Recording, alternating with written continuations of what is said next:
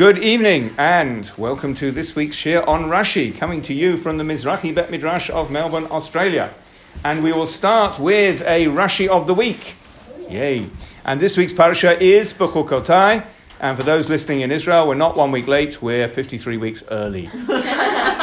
and in Perak Kaf Vav, Pasuk Yud Bet, we have my second favourite Rashi in the Chumash. My first favorite, my most favorite Rashi is Shemot Perak Yotet Pasuk Kaf, which you might remember because we've talked about. And second is, it's not bad, and it's this one. So before the Tochacha, before all the curses, are the blessings. And there's um, 13 psukim of good things happening before the bad things happen. And nearly the end of the good things happening is we reach the level of this. V'hit halachti b'tochachem. I will walk amongst you or it's a funny grammatical form. We'll talk about that just a moment. Hashem says, I will walk amongst you, lelokim, and I will be to you as a God, va'atem tihiyuli la'am, and you will be to me as a people.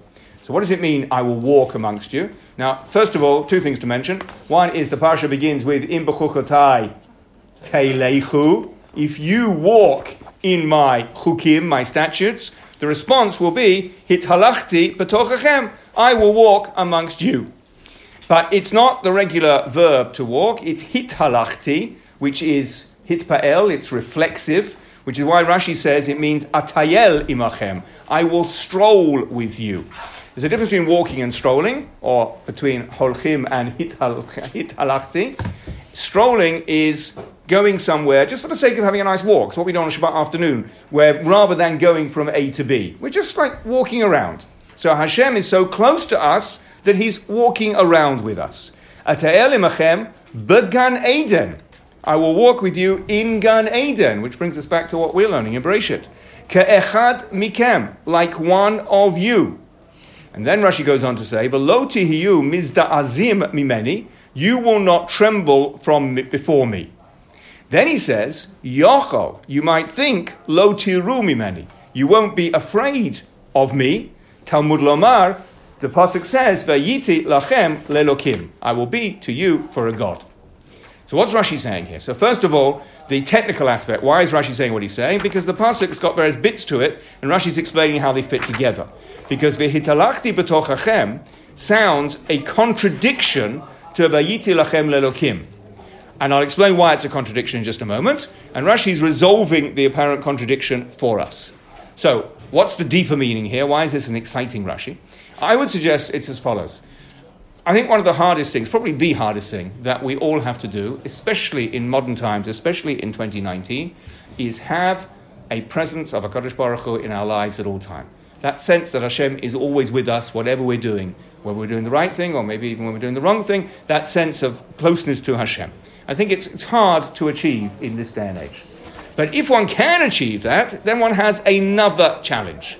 And the next challenge is to get the balance of ahava and yira just right. So we're always told that our relationship to Hashem is oscillating between these poles loving Hashem and fearing Hashem, or being in awe of Hashem.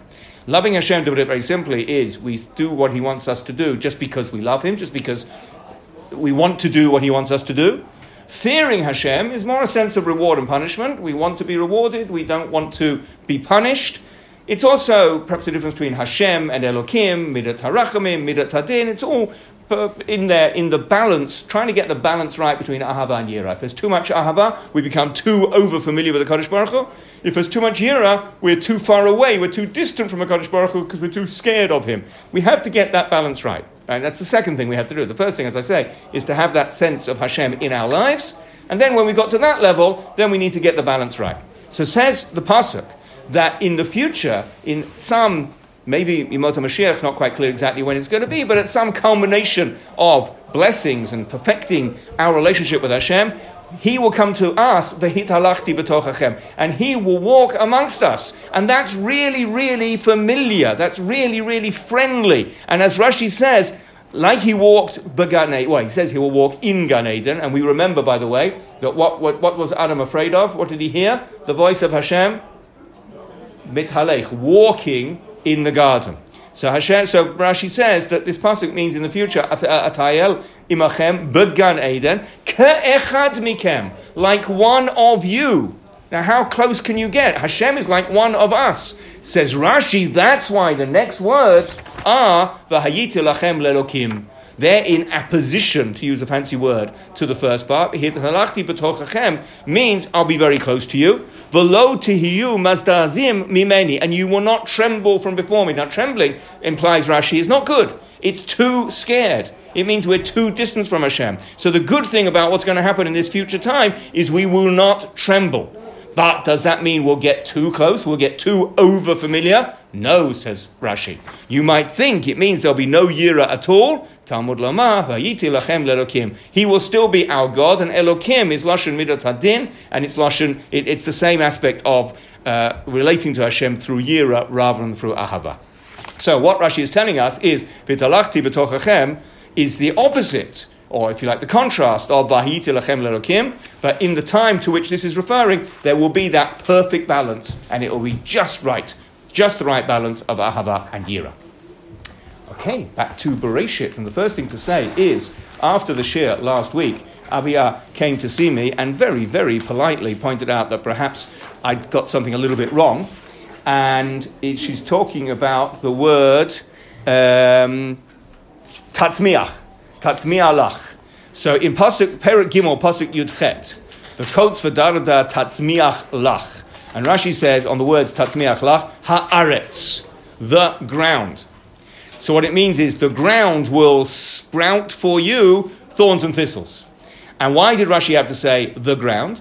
And the answer is because tatzmiach is a grammatical form which is ambiguous. It could be second person feminine future, sorry, second person masculine future, strictly speaking imperfect, or third person feminine. In other words, it could be you will do something in the future, or she will do something in the future. In this particular construct is um, ambiguous in Hebrew. So does it mean he's talking to uh, Adam and saying, You will sprout for yourself uh, thorns and thistles? Or does he mean the earth, feminine, third person will sprout for you. And for various reasons, which I don't want to go back into now, it doesn't make any sense to say, you, Adam, will do the sprouting. Um, as Avia's father pointed out, tatsimiach uh, is a intransitive verb, so it can't mean that uh, you will, you can't say that you will sprout thorns and thistles. Yeah, I think so. But, uh, but okay, as I said, let's not go there I'm going to get too complicated. But Rashi needs to tell us it's tatzmiach uh, referring to the ground is the subject, third person singular, feminine, rather than you will do the sprouting, second person, Adam, masculine. Okay, that's what I wanted to correct because I said it wrong last week. Now we are up to a sort of new section, and in fact, Rashi says it's a new section. We're all the way up to Perik Gimel Pasuk Kaf. So we finished with eating the fruit. We finished with the curses given to the snake and to the woman and to the man. And we now come to Pasuk Kaf. Vayikra ha'adam shem ishto chava, ki hi haita aim kol chai. The, the Adam called the name of his wife, his uh, Chava, because she was the mother of all Chai. So, as Rashi is about to say, Chava, Chai, the words relate to each other. That's why she's called Chava. What does Rashi say? So Rashi on Pasuk Kaf, Yikra Ha'adam, Chazar HaKatuv le'inyano harishon. The Pasuk re- returns to the first matter. In other words, it now picks up the thread of what it was talking about earlier, but there's been a deviation, and Rashi will explain why there was a deviation. So, what was the Inyan Harishon?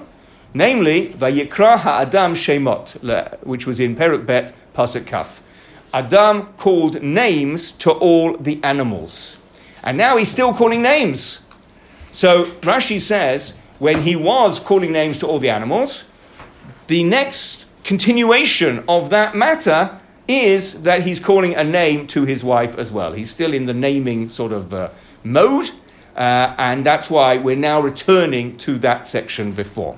But why didn't we just carry on at that point. Why didn't it say he called names to all the animals and continues, and he called name to his wife.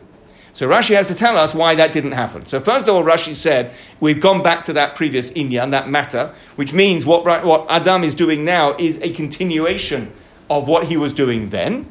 But now the question is, so why didn't we go straight into this pasuk back then?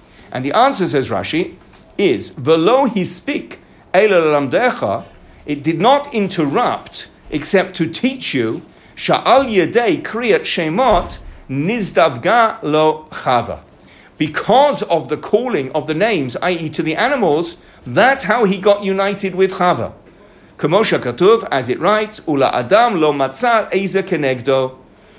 After Adam went through all the animals, he didn't find an Eza Kenegdo, a help opposite him, which is what Hashem had promised him as a partner. Leficha, therefore, the next pasuk was Vayapel Taradema. Hashem made a deep sleep, him fall into a deep sleep. Va'al Yedesha Katav. And then, well, let me just pause for a minute. So, what Rashi is saying is Adam named all the animals. Now, the continuation of that is naming Chava. But after he named all the animals, the Torah had to go down a different path before it comes back to naming Chava because there was a consequence to him naming the animals. Namely, he realized he couldn't find a partner. So Hashem made him a partner. He made, Hashem made Adam fall asleep and he took a tzela, either a rib or a side or, or, or, half of him, and he made that into Chava. And then he brought, Hashem brought Chava to him and they were united. And then the Pasuk goes on to talk about how they were together. And it says, and I'm going back into Rashi, Va'al yedei katav v'ahiyu shenehem arumim. And then because it says they were naked, samach lo parshat nachash, it then joined, it then juxtaposed the parsha of the snake and the whole thing about eating the fruit. Why? What's the connection to them being naked and that leads to the parsha of the Nachash? Well, Rashi's already told us, but he reminds us here because he's pointing out the thread, how one thing, literally, one thing leads to another. So, um, lahodiacha, this comes to tell you, shemitoch shara otam arumim, because the snake saw them naked, v'ra otam asukim betashmish, and as we've already said, the snake saw them engaged in having relations. Nit la, he desired her. The snake desired Chava. Uba alehem b'machshava uba mirma. And he came on them with plan and cunning, or uh, nasty plan, uh, bad plan. So that is, says Rashi, um, what's happened in terms of the sequence of what's recorded in the narrative. The narrative is going by a uh, one thing leads to another before it gets back to continuing where we left off, as it were. So we left off with Adam naming the animals, but we, we have to, the consequence of Adam naming the animals was that he didn't find an Ezer Kenegdo, so Hashem made one for him, and then Adam and Chava were together, and they were naked, and they were occupied in having relations, and that's why the Nachash saw them and planned to kill Adam and get Chava for his own sake. After we dealt with all that, we finished that whole story of the Nachash, we return to the story of Adam naming the uh, Chava. Now, it's still not so simple, because the question can be asked is when does Rashi think this pasuk should have been written? So if we're sort of going out of order and this pasuk should have been earlier, but we've explained why it wasn't, but it should have been sort of chronologically earlier, when would it have been? When did Adam give Chava a name? Now, it couldn't have been before the animals were named because there was no Chava. And because we see clearly, as Rashi said, that Chava came about as a result or after he named the animals. Nor could it be um, immediately after naming the animals, because we had to go through the sleep and the separation of the tzela from him and making her into Chava. Um, so it seems to, well, what I understand from the Mefarshim is that Rashi's not saying this is out of order per se. Now, if you look at Peruk Bet Pasuk, no, sorry, Peruk Gimel Pasuk Aleph. Now, Rashi had a similar comment there, but with a slightly different expression. So the end of Perik Bet, Pasuk Kaf Hey, was Vahayushanehem Arumim, the two of them were naked, Adam v'ishtav and they were not embarrassed. Pasuk Perik Gimel Pasuk Aleph, v'hanachash haya arum, mikol chayat hasadeh, etc. And Rashi there on Pasuk Aleph says, Ma inyan zelakan. What's this got to do with this? What's the Nachash got to do with the fact that they were naked and not embarrassed? Hayalo lismach. Now look at Rashi's wording clearly. Hayalo lismach. It should have joined. The pasuk kaf aleph, which we're about to get to, by the way. Um, Hashem made for Adam and his wife garments of skin. Well, we'll, we'll explain what that means. And he clothed them. So, in other words, they were naked. So, as a response to them being naked, Hashem makes them clothes. And that's what we should have read here. Now, look at, notice the difference in Rashi's expression. In Perik Gimel Pasuk Aleph, he says, Haya lo lismach. It should have joined a different pasuk to the end of Perik Bet. In our case, Rashi just says, Chazar hakatuv le'inyano harishon. What's the difference? It seems to me that in Perik Gimel Pasuk Aleph, he's saying it is actually out of order. That chronologically something else happened.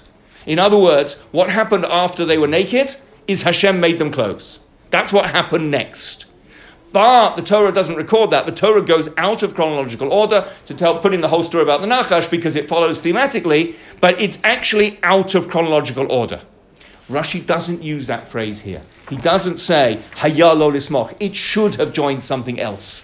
It just says, Chazah hakatuv harishon. Now it returns to the previous matter uh, below he's sick, and the reason there was an interruption was to teach you, etc. It seems to me, I didn't see this explicitly inside, I, I, I think maybe the Mephoshim were uh, alluding to this, but it seems to me that because of this difficulty of when else could Adam have been giving Chava a name? Answer, no other time. There's no other time that fits. Rashi's not saying that this is out of chronological order. He's just saying thematically it would have made sense to, no, not even that, sorry, thematically there's a link between naming the animals and naming Chava. And that's what he means when he says, Chazar HaKatuv harishon. He doesn't mean that it's out of order. He says, but now we're picking up the theme that we had before and we're connecting naming Chava back to naming the animals. That's what I think Rashi is doing there. And Rashi spelled out bit by bit why we had to go down all those different paths because, as I keep saying, one thing led to another, but now we're back on track. Now we can get back to the theme of Adam naming things. And the next Rashi, I'll assume there's no questions, is on the word chava. So Rashi says, Nofel alashan chaya. The word chava falls or is appropriate for the word chaya. So the word chaya doesn't appear in our pasuk, but there's something to do with chai is the last word, and chaya is like living thing. Chava is connected to the word chaya because, although Rashi doesn't spell it out, yud and vav, and we can also throw in aleph and hey, are all pretty interchangeable. There are many, many instances where a yud is replaced by a vav and vice versa. So that's what Rashi means, but chava is close enough to chaya. More than close enough. It's an appropriate word. Why doesn't he call a chaya? Any ideas why he doesn't call a chaya? Because what does chaya mean? It means a non-domesticated animal or wild animal. It's not very nice. I, I called my daughter Chaya. Maybe I shouldn't have done. Um, um, but Adam called his wife Chava rather than Chaya, and perhaps because Chaya especially when we're talking all about Chayat Hasadeh, we've mentioned it quite a few times, the beast of the field. It's not nice to call your wife a beast. So he calls her Chava, but it's related to the word Chaya. Now, continues Rashi. Why is she called Chava, which is related to the word Chaya? Shemachaya et valadoteha. She gives life to her children. And then Rashi brings in a proof that the word, uh, the Vav and Yud are interchangeable. Ka'asher Tomar, like you can say, the Pasuk in Kohelet, Me Hover La Adam, Baloshon Haya. So the word Hover is really what we'd expect, and we would translate as if it were Haya, um, but Hover and Haya are interchangeable because the Vav and the Yud are interchangeable. So that phrase, and I wonder why he doesn't put it a few words earlier, actually, um, because it really explains Nofel or Losh and Chaya. Ah, no, sorry, now I get it. So she's called Chava, which is related to the word Chaya, and she's called Chaya because she machaya et vladoterha. She gives life to her children, and um, Chaya is close enough to Chava as we can see from the pasuk in Kohelet. Now, um, is that an appropriate reflection? Is that, does that match what the pasuk says? What does the pasuk say? Why she's called Chava? Aim kol chai. And what did Rashi say? Something completely different. Machaya et levrodoteha. She gives life to her children. Why does Rashi reject the idea of Aim kol chai? Is she not the mother of all living? Ah, she's not the mother of the animals. So that's, that would be a problem to read it as Aim kol chai. Now look, just by the way, how Onkelos deals with this.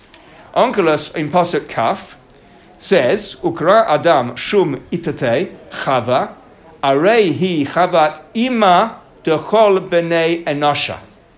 So, Onkelos, who normally translates word for word, and if he doesn't quite, it's very significant, he takes the words Aim Kol Chai and understands them as Ima Dekol Bnei Anasha, the mother of all humankind, of all people.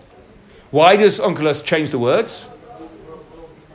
because to, to, exclude the animals, because she's not the mother of the animals. So instead of saying kol chai, which means the mother of all living, he reinterprets it and changes it, and that's why it's significant, as Ema to kol b'nei anasha, the mother of all humans. But Rashi doesn't like that. Rashi doesn't take the same tack because Rashi says it doesn't say mother of all humans. It doesn't say mother of all humans. So how can you translate it as mother of all humans? So then we're stuck if it's not mother of all humans, it would be mother of all living things. So Rashi says that's not what it means at all. It means not mother of living things, but the mother who gives life. And that's why Rashi says it's Machaya et Vladoterha. Because she is the mother, she's the first mother in history. She's going to bear children, well, she's actually already born children, but she's going to bear more. And she is therefore one who gives life to her children. And it seems that that's why Rashi rejects Aim Kol Chai, because she's not the mother of all living things. Rashi rejects Onkelos' approach to restrict Chai to humanity, because that's not what it says. So he says Aim Kol Chai doesn't, isn't to be translated as mother of all living. That's not the translation. It means the mother who gives life to her children. And that's what Rashi says here. Okay.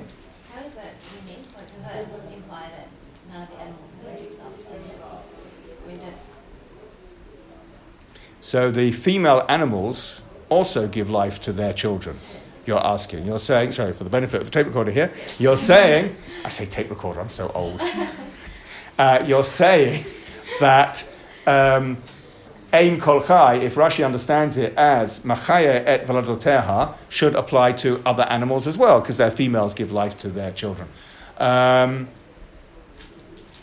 um, without thinking it any further, I would guess maybe they do, but they don't deserve a special name because they're not humans. Right? They des- a human deserves a special name, okay? But it's not unique. Uh, uh, the, the function is not uniquely human. Yes. Just on that point, like hasn't Adam just named all the animals? Hasn't uh, Adam named all the animals? I think he's named the species.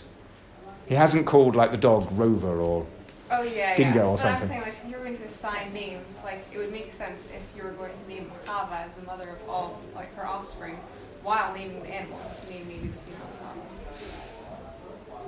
Um, but what would he have called them? So you'd have called a female dog Chava yeah. and a female elephant Chava. Maybe. I mean, a female person. So, so, uh, but I think no. I think here's a difference, and your questions actually are exposing it, and it's also perhaps challenges what Rashi said at the beginning of the pasuk that this is the same, or it's the same inyan as naming the animals. He there's a big difference, and I think this is this it tells us something about humanity between naming the species, dog species, elephant species, and naming an individual. That your individual is called John, Paul, or George, or Ringo, or or Ringo. ah, very good, uh, or some of you noticed, okay, or Chava. So he's not naming the species; he's giving this particular woman a an individual name. That's probably a stronger argument for Onkelos, like stronger argument for Onkelos. specifying like this is a special for human.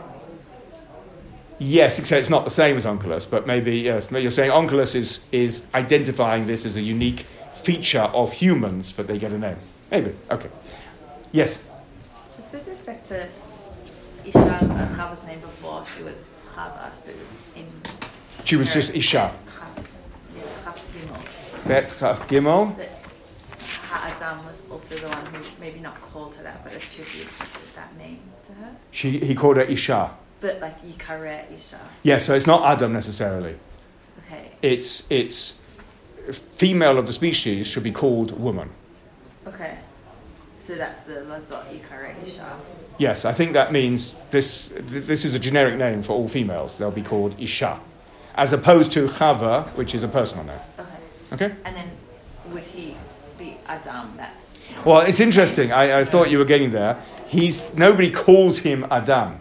And even, he's still called Ha-Adam, which sounds like it's not Adam, it's the man. yeah. So it, it sounds like nobody gives him a name. Then But then he is called Adam. Um, the end of that pasuk is Kime Ish yeah, no, again, Ish is, is, is species, male of the species. Right. Right, man, as opposed to As opposed to personality, as opposed to Adam. done, yeah. Yes, but I also noticed that, um, well, the next pasuk uh, hits Ad, Ha-Adam, and in Perik Dala Pasuk Aleph, it's Ha-Adam. Um, I'm just wondering if he's ever called Adam. Yeah, I was Uh, gonna that as well. Yeah? yeah. Vayoma Ha-Adam. All right, well, Ul Adam. you got Adam without Ha-Adam? Ul Adam, yeah. Where? Uh, Yud Zayin. Perik. Gimel Yud Zayin. Perik Gimel Pasuk Yud Zayin. Ula Le Adam. Yeah, to Adam. He doesn't, it's not it's not La Adam. Okay, sorry, Ian. Needs further study, but it doesn't sound like Adam gets personally named like Chava does. Okay, next pasuk is pasuk Kaf Aleph. Vayas Hashem Elokim la'Adamu li'ishto kat not or v'yalbishem. So as we, we previewed this pasuk, because Rashi promised us it was coming, Hashem Elokim made for Adam and for his wife. Doesn't say Adam and Chava. But it doesn't say the Adam either. Anyway, katonet or. Well, let's leave Rashi to explain what katonet, katnot or is. V'yalbishem and he clothed them. One of the middot of Hashem that we have to emulate is clothing the naked. This is where we get it from. Okay, Rashi on kotnot or. Yesh divrei agada omrim chalakim ketziparan hayu meduvkim al oran.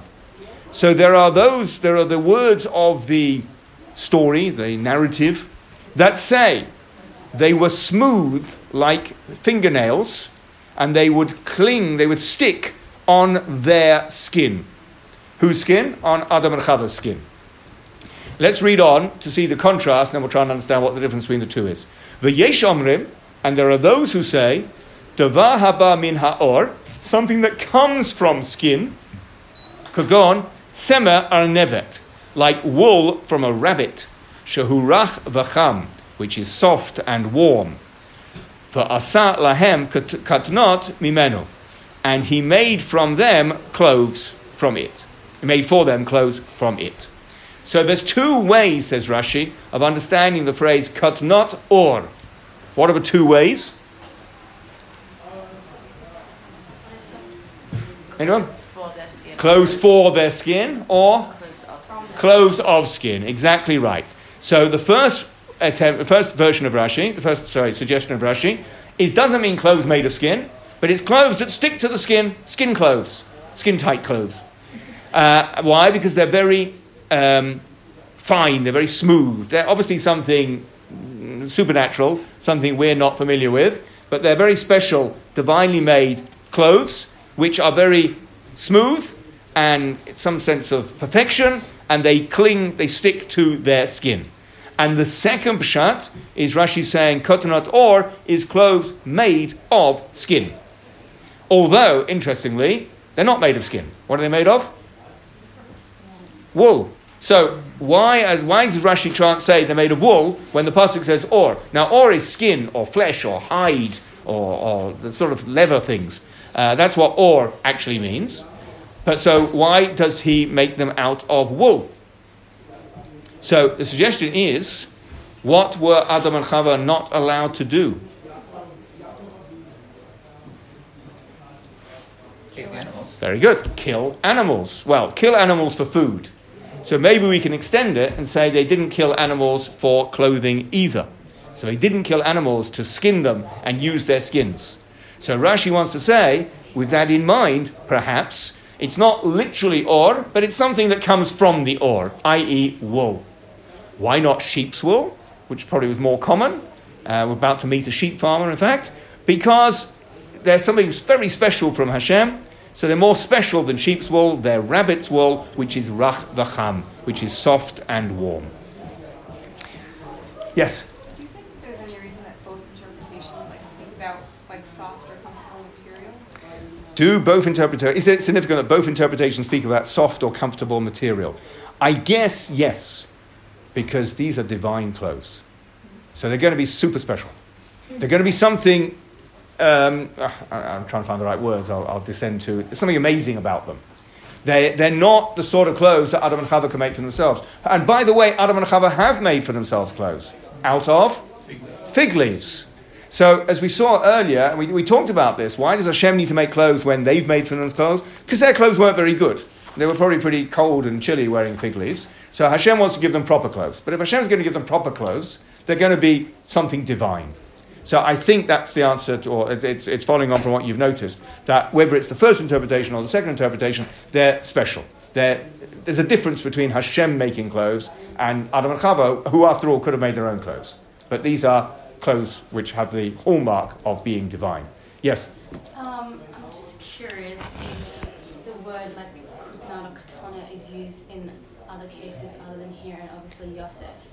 Because if like is there otherwise is there any connection drawn on not at all? Um, but, like I was trying to think on top of my head I could think of anything I was like okay, you've got, there might be but I just you've got the whole Tanakh in your head. I wouldn't be surprised if you did. I don't. I'm just trying to think if I could think of anything but Okay, I don't. Uh, I can't think of anything. No. Um, obviously, Yosef springs to mind. Ketonat Pasim. Um, which, by the way, I could answer that. Okay. Rashi says Ketonat Pasim is not an overgarment, it's an undergarment. Um, I don't know. And I certainly can't say there is no link, and I'm sure some people want to make a link, and it sort of does cry out Dorasheni a little bit, that they both get Ketonat. So you're looking in the uh, concordance, which is the thing to do, uh, or we can do it with a uh, computer technology, which makes it very easy, and we can check up before next week. Let's move on to Pasuk Kafbet. Vayomer Hashem Elokim, Hein ha'adam haya ke'echad mimenu. So this is really difficult to understand what Hashem is saying. He says, Hain, behold, the man, still ha'adam, has become or is like one of us. Lada tov v'ra, knowing good and bad. V'ata, and now, pen yishlach yado, lest he stretch out his hand, v'lakach gam me'etz achayim, and take also from the tree of chayim, tree of life, v'achal v'chay la'olam, and he will eat and live forever. Now, by the way, there were two trees. There was the Eitz Hadat and the Eitz Achayim. The precise relationship between the two is not clear, but Rashi's, Rashi is clear But there was one Eitz Achayim, Eitz Hadat, which they shouldn't eat from. They were specifically told not to eat from, and they did. And now Hashem says, I don't want them to eat from the Eitz Achayim either. Now, any problems with this verse? Who's us? Who's us? Good, prob- good question. Why? Why do you have a problem with who's us? Because isn't it just Hashem? Because there's only one Hashem. Now, you could say there's Malachim, and we've seen that Hashem talks with his Malachim, but then still, how is Adam and Chava become like one of God or Malachim? Any other problems?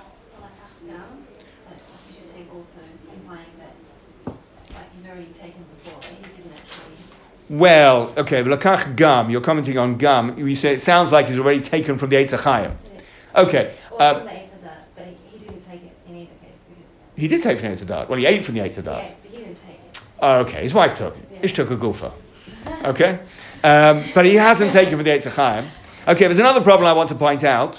What's wrong with Adam living forever? Why is that something that Hashem doesn't want to happen? So Rashi is going to answer these questions. So on Pasuk Kaf Bet, Haya ke'echad mimenu. Harei hu yachid betachtonim, kemo sha'ani yachid be'elyonim. Behold, he is. Now, how are we going to translate Yachid? Singular. Yes, I was going to go for unique. which obviously comes from the same root. He is unique amongst the lower creatures, the people on the, the creatures on earth. Kamo sha'ani yachid be'elyonim. Just like I, Hashem, am unique amongst the upper world. Uma hi yachidoto. And what is his uniqueness? Ladat tov vara. Knowing good and bad. Masha ein kain babahema ubachaya. And that's not the case with animals and beasts. Now, how does Rashi translate Echad Mimeno? He doesn't translate it as like one of us. And why not? Because that doesn't make any sense. Because man has eaten from the tree. He has not become like one of the heavenly beings. He certainly hasn't become like God. Although, interestingly, what did the Nachash promise Chava? If what would happen if she ate it? He said, You will become um. So it's interesting that, at least in the simple words of the pasuk, um, the Nachash said, if you eat from the fruit, you will be like God, knowing good and bad. And Hashem says, it sounds like he has become like one of us, knowing good and bad. So it's a little bit interesting that, according to that way of reading the words, Hashem is indeed validating what the Nachash said would happen. But Rashi doesn't read it like that, so we're not going to dwell on that. Rashi says, Ke'echad mimeno means unique like me. And I suppose mimeno is the royal we. It's like me talking the plural, referring to like, like us up here, us in heaven. Um, he's unique down there, I'm unique up here. So Rashi has avoided the very strange idea of he's become like one of us, because that makes no sense whatsoever. That's why Rashi translates ke'echad as yachid, as unique or singular. Now, what is his singularity, which he didn't have before? Obviously, this is the result of eating from the fruit. So now he is Yodea Tov Vara. Now, I've said before that we're all very, very interested in what is the nature of what happens when you eat the fruit, what changed in, in the world, in humanity. Rashi doesn't really go there. He just gives us a few hints, and I, it sounds like Rashi's really not bothered by the big question. And I think you can explain this in one of two ways, which are not really mutually exclusive, but they are different. Either you can say, and this would be, I think this probably is the better interpretation because it's consistent with what's gone on, on previously. Yodea Tovara is a sense of proprietary, of knowing what's a- appropriate and not appropriate. I'm, I'm minimizing uh, the idea of good and bad. So we've seen clearly that Adam and Chava understand there's something inappropriate, but they didn't think was inappropriate before. What was that? Being naked. So it said very clearly at the end of Perek Bet, they were naked, and they were not ashamed. And then, after they eat from the fruit, they suddenly realize it's inappropriate to be naked. They hide, they cover themselves with fig leaves. And that is, according to some, what Yodea Tovara means. And even though that's sort of a little bit less than we might have expected, it fits with the Pasuk. Because that's what distinguishes us from animals. Animals have no sense of impropriety. Right? Animals do not mind being naked or acting in animalistic ways in front of us. And by the way, Rashi uh, uh, highlights this because his last words, at least on the section we've seen so far, Masha ein came v'chaya. So the uniqueness of Adam is ladat tovara, which I'm translating as having a sense of proprietary, of proprietary, propriety, knowing what's appropriate, and you don't find animals knowing that. And that says Hashem is now the problem because now Adam is what's the problem? Yachid, unique, because all the other species don't have that quality. Adam does, and now he's unique, and that's not good. He's unique like I'm unique, says Hashem, and that's not good. Or you can say, Ludat Tovara is knowing good and evil because now the Yetzer Hara is inside Adam. And that is also consistent because Rashi on um, Bet Kaf Hey, that's the one where they were naked and not embarrassed. Rashi said, Lo nitan bo Yetzer Hara ad achlomin ha'etz. He, Hashem had not put into him the Yetzer Hara until he ate from the tree. V'nichnas bo Yetzer Hara, and the Yetzer Hara entered into him. V'yeda ma ben tov and then he knew what was the difference between good and bad, or between appropriate and inappropriate. So, we talked about this before. The Yetzer Hara was not nitan bo, was not put into him. The Yetzer Hara was external. How do we know the Yetzer Hara was external? How do we know there was a Yetzer Hara? Because Adam sinned, Adam and Chava sinned, so there must have been a Yetzer Hara causing them to sin. What does it mean? It wasn't put into them until they ate. It was something external. Where was it? In the fruit. In the not in the fruit, in the Nachash. The Nachash was either you can say the Nachash was the Yetzer Hara, maybe that's going a little bit far, but the Yetzer Hara was the words of the Nachash which were external to Adam and Chava, and then he goes into them.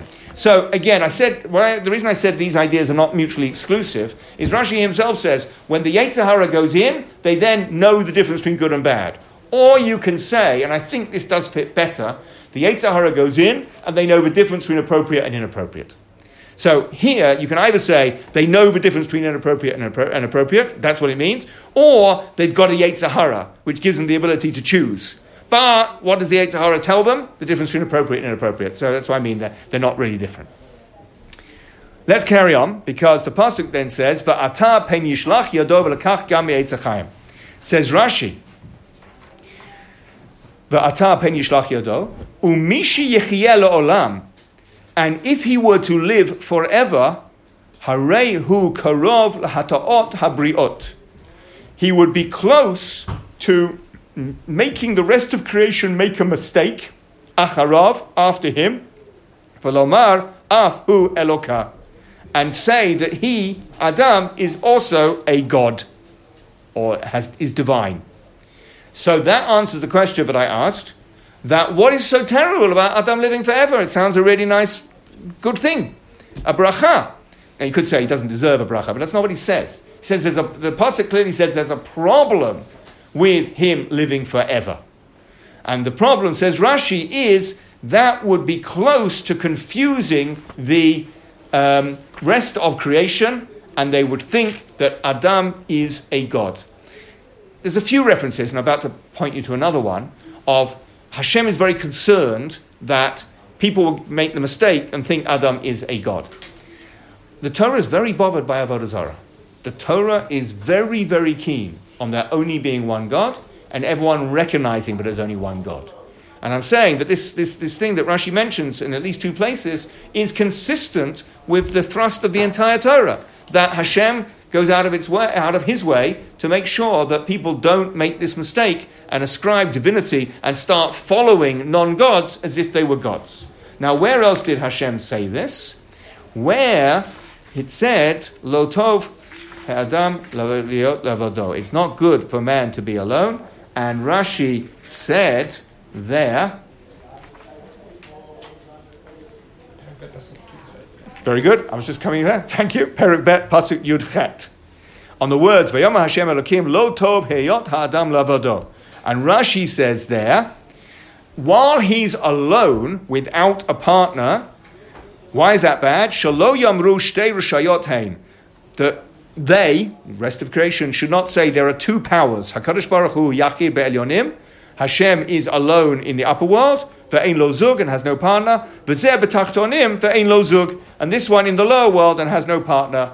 That would be bad because people would compare Adam to Hashem. So what's the solution? Give Adam a partner. And then he will not be Yachid ba'olamo. So the question then is, if Adam has a partner, then it's sorted, problem solved. Nobody's going to think he's a god. So why does Rashi now say in our pasuk Gimel Kaf Bet that if he lives forever, people will think he's a god? And you can answer that by saying, and I realize I asked the question. Well, if he had no partner and didn't live forever, he would look like a god. Or alternatively, he could have a partner but live forever, and it's that quality that will make him look like a god.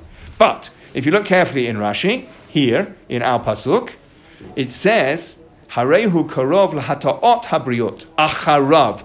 He, he is close to making the rest of creation make the mistake after him.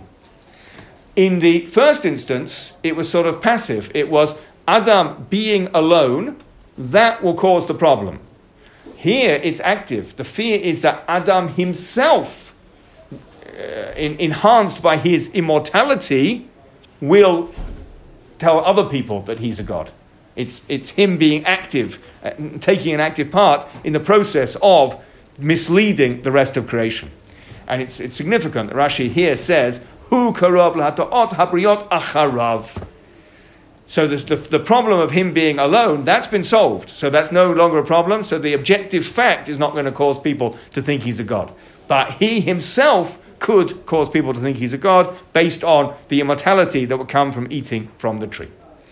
And let me just finish off. And Rashi ends this comment with the Yesh midrashe agada aval ein miyushuvin al pshuto. There are narrative midrashim, but they don't fit precisely with pshat. Now, when Rashi says that, and it's not clear why sometimes he says that, and he's going to say it very soon again as well, and most of the time he doesn't say it, it sounds like he's telling you it's a good idea to go and look at the Midrash, because the Midrash has got some really good things to say. They're not pshat, they don't fit with pshat, which is why I'm not going to bring them in my Perush, but they're worth seeing. So I, I, realize that doesn't really answer the question why some midrashim are worth seeing and some are not, but that perhaps is what Rashi means when he gives this little note, which he does in a few places, saying there are midrashim, they're not pshat. The implication is go and have a look. You had a question. Why is Hashem not worried that Chava could become a god? Okay, I, I realized as I was talking, and I'm following the script here of the Torah, and I'm saying Ha'adam, and I'm saying he, and I'm actually quite conscious of that question. I, I do try actually to always say he and she when it's he and she, but the pasuk here just says him. I presume that it does mean both of them. And particularly when you said about if it was Chava the one who, if Adam now himself is the one who's enhanced, could mislead others. If Chava was the one who say gave it to Adam and could, but maybe if that's also, I don't know. Well, the, the, the, could mislead other is the, is the scenario which doesn't happen, is eating from the tree of life, the Eitz Chaim. Okay, so neither of them eat from that. Sure. So, but you're saying if Chava was the one who gave to Adam and was the one who misled in the first place. Yes. So if this is the, the fear that Adam will be like a god by misleading others actively now. Um, okay, I don't know. I can only. I, I, would suggest one or two things. I'm not quite sure which would be better, or maybe there are other answers to your question. Either Ha'adam means both of them. Um, which is a bit gendered, if you like, because we're quite clearly Ha'adam, as we said, refers to the man. So it's a bit unfair for you to use it to refer to both of them. Or maybe Chava's not going to mislead creation. Adam, being Adam, has got more of a propensity to do that sort of thing. Maybe. Yes? So I think it probably makes sense to say that it is referring to both of them based on Rashi's first interpretation, where he's describing the species as different. Like saying Ladat Hubara as opposed to the animals would imply that that's not specific at all to just Adam. You're quite right. You're quite right. You're saying by the fact that, other, that Rashi is saying the pasuk is talking about the species. The species is Yodea Tovara, and it's certainly well. There's only two people alive at the time. Actually, there's four. We'll come to that soon. Um, actually, no, it, that would be um, seven. We'll come to that soon. I promise. Um, um, it, but certainly, Chava, having eaten from the fruit, clearly is your Yodea Tovara.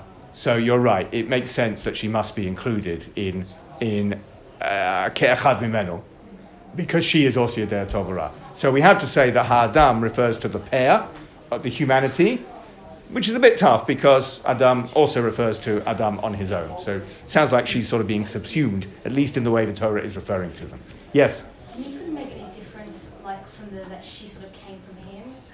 That, like, if she came from him, then people might look at him as like the creator of her, but since she like wasn't sort of created on her own necessarily.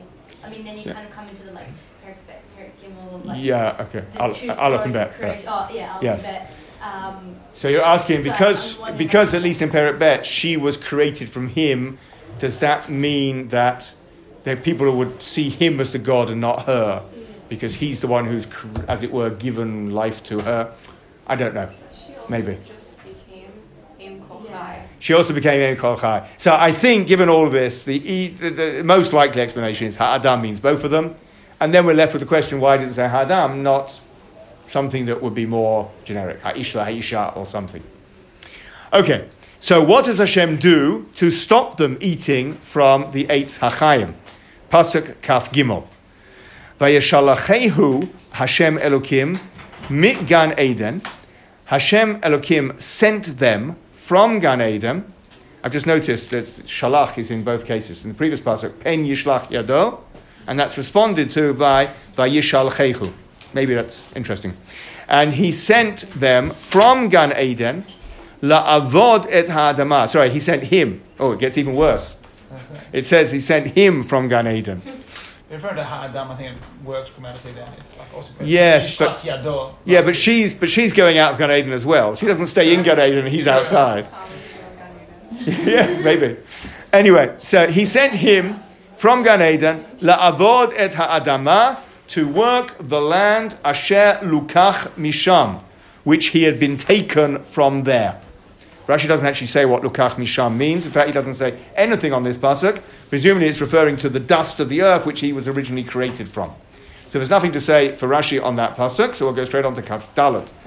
Vayegaresh et ha'adam vayashkein mikedem legan Eden et hakruvim ve'et lahat hacherev hamit hapechet lishmor et derech et hachayim. So the subject is still Hashem.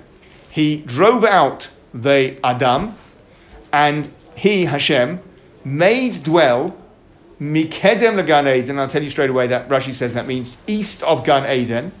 The kruvim, some sort of angelic figures.